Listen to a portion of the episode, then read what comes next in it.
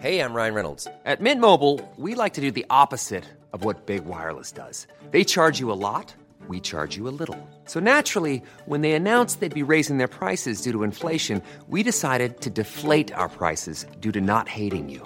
That's right. We're cutting the price of Mint Unlimited from $30 a month to just $15 a month. Give it a try at mintmobile.com/switch. $45 up front for 3 months plus taxes and fees. Promo rate for new customers for limited time. Unlimited more than 40 gigabytes per month slows. Full terms at mintmobile.com.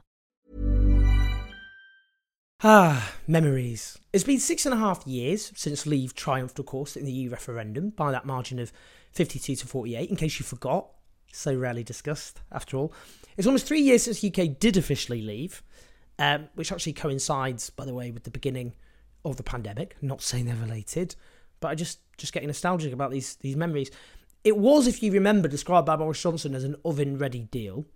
And it's almost exactly 2 years, in fact 2 years this Saturday, since Boris Johnson trumpeted his post-Brexit trade deal, which he said was the biggest trade deal yet, worth £660 billion, which he declared will, if anything, allow our companies and our exporters to do even more business with our European friends. Now, as the Guardian today note, he falsely claimed there would be no non-tariff barriers to trade. But you know what? I know. It's such a rare slip from that paragon of honesty and integrity, Boris Johnson. Because he's a first-time offender, we'll just let it slide. Anyway, how's it all going? Shall we have a little look-see, see what's going on? Important to judge on its own terms, after all, which is why a new report by the British Chambers of Commerce is important. So they surveyed more than 1,000 business leaders. Now, 77% said the deal wasn't helping them increase sales or expand. 56% said they'd experienced problems complying with the new rules for exporting goods. 45% reported issues trading and services.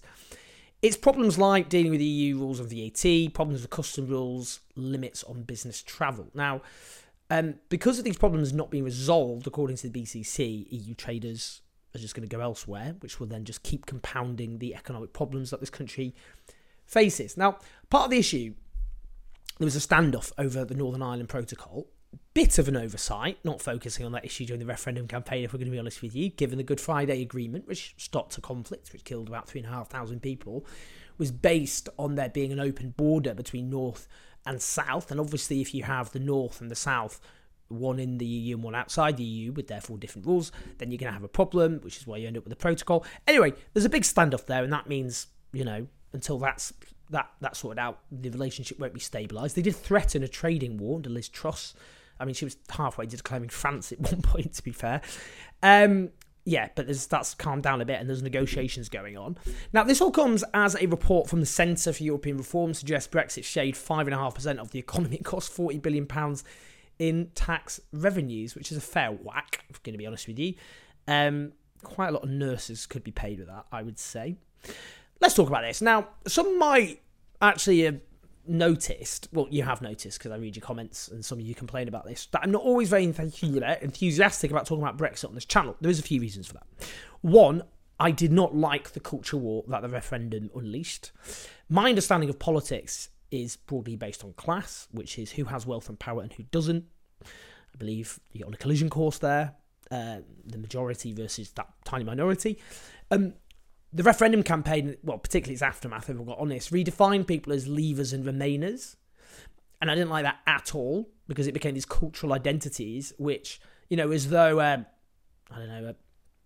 supermarket worker in Hackney, a single mum who voted Remain, was somehow aligned with the head of Goldman Sachs or David Cameron, who also voted Remain, or a former miner in Derbyshire had something in common with Jacob Rees-Mogg, just because they both voted Leave. Didn't believe that. So I didn't like the way it opened up these ridiculous and terrible divisions in British society. Secondly, I'll just be honest, I need to be very sensitive here because this will upset some people. There's a category of people I would describe as ultra Remainers. Not all Remainers. I'm a Remainer. I campaigned for Remain. Annoys people, some people, well, those people, and I point that out, because most of them didn't do any campaigning during the referendum campaign. They only started campaigning when it was a little bit too late. I voted for Remain. I had problems with the European Union. I set out a case of why the left should debate leaving the European Union about a year before the referendum campaign. That was very clear. The reasons to stay in the EU, Remain and reform. because I didn't like the anti-migrant nature of the referendum campaign, because it would embolden the most reactionary elements of the Conservatives. That's why I campaigned for Remain. But ultra-Remainers, it reminds me of an old Christian friend who often said the worst thing about Christianity is Christians. And this applied for ultra-Remainers, who became, some of them, the most radicalised, ridiculous people online you'd ever come across. Systematically alienated Leavers. They did not care about winning over Leavers over, who they generally just treated as completely thick and stupid. They went down all these stupid loopholes, basically, of just saying, instead of convincing Leavers, they'll just treat the referendum campaign as completely illegitimate. The Russians did it. It was an advisory referendum, as though a constitutional technicality overturns the fact that we all had leaflets shoved through our doors by the government telling us that whatever the referendum result was, it would be abided by, and parties in Parliament voted for that to happen. And then, they waged this guerrilla warfare against the Labour leadership, because they were obviously, a lot of them, more interested in hating the left than actually staying in the European Union. Gloria De Piero, who would call herself a Blairite, but she represented a Leave constituency, and she told me that some of those supposedly ultra-Remainer MPs actually were quite interested in using it as a wedge issue to attack the Labour leadership. And also, they'd go on, they'd be like, oh, Jeremy Corbyn's a Brexiteer, but then Rory Stewart they'd embrace as one of their own, even though he was campaigning for Theresa May's Brexit. Because these people are all vibes and not substance, by the way. And they also now go on about they love Keir Starmer, even though he's backed Boris Johnson's Brexit deal and is basically trying to out-Brexit the Tories. So anyway, those people are ridiculous in my opinion, and they can call me as many compound swearers as they like, cockwomble, wank spangle. Hilarious, coming from middle-aged people who find those compound swear words hilarious. I've said my piece, I clearly don't like them, they don't like me, but they are the worst possible kind of propagators of this cause. So they just deter me from talking about it.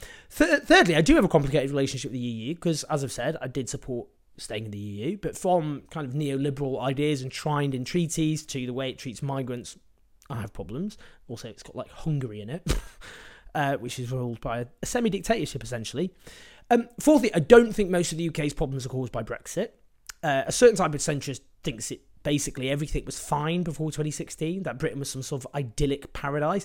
There was going about the 2012 Olympic opening ceremonies, which I did like, as though it was some sort of utopia and everything was fine then. Things weren't fine then. There was terrible austerity, stagnating and falling living standards, a financial crash.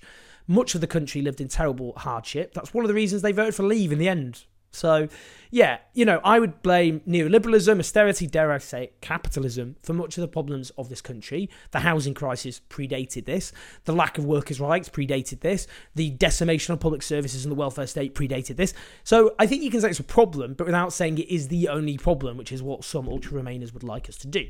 Now, that notwithstanding, this deal is not working. It's bad for the economy. It's bad for our society. And the other thing is, the whole point of this was to stop immigration, which I'm obviously very against stopping immigration. I think immigration is a good thing. It's enriched our society, our economy. But what's so kind of ridiculous about it is we did all this economically damaging things because of, above all else, to control the borders, stop immigration. Immigration's high now than it's ever been. Good, by the way. Brilliant. I don't have a problem with that. I think that's great. But it's just ridiculous that we had a vote which was based in large part on stopping people coming into the country and actually, correctly, we have more immigration than ever and we've blown up the economy. The whole thing is so ridiculous, which is why 56% say the Brexit was a wrong decision and 32% say it was the right decision. I don't, the vast majority of people can see there were no actual tangible benefits in their lives. Now, I would have settled for a closer relationship that Labour opted for before the referendum. We wouldn't be in this mess. Even if you did want to rejoin now and reopen the culture war, which I don't want to do, does the EU want Britain back? And also, what conditions would be applied? Britain did have opt-outs, which I don't think we're going to get back. Over my dead body, are we joining the Euro? I mean, the Euro is a disaster, and I'm not going to support that. But clearly, the deal has to be amended. That's what I mean. Labour just don't want to talk about that now because Keir Starmer was so associated with Remain, he's worried it'll toxify him and make him like the Tories will say, oh, see, he wants to stop Brexit. So he's got himself in a mess there. But clearly, this deal is a disaster. It's just a disaster. It's not going to work. It's never going to work. And it needs to be changed and amended. We need a closer relationship with the EU. That would satisfy some of you. I know you'll be like, well, we need to rejoin. Well, okay, as I've said, I would have preferred it if we stayed in the EU. We're not in that place. But we do need to talk about this deal. It is a disaster and we need to amend it. That's my thoughts. Please like, subscribe. Also, press this notification bell. I need to keep reminding people to do this.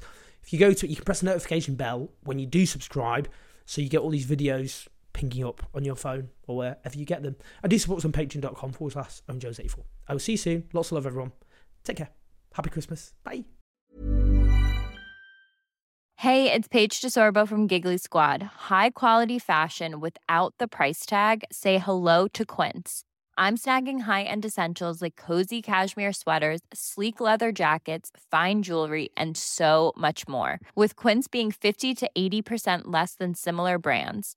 And they partner with factories that prioritize safe, ethical, and responsible manufacturing. I love that. Luxury quality within reach. Go to quince.com/style to get free shipping and 365-day returns on your next order. Quince.com/style.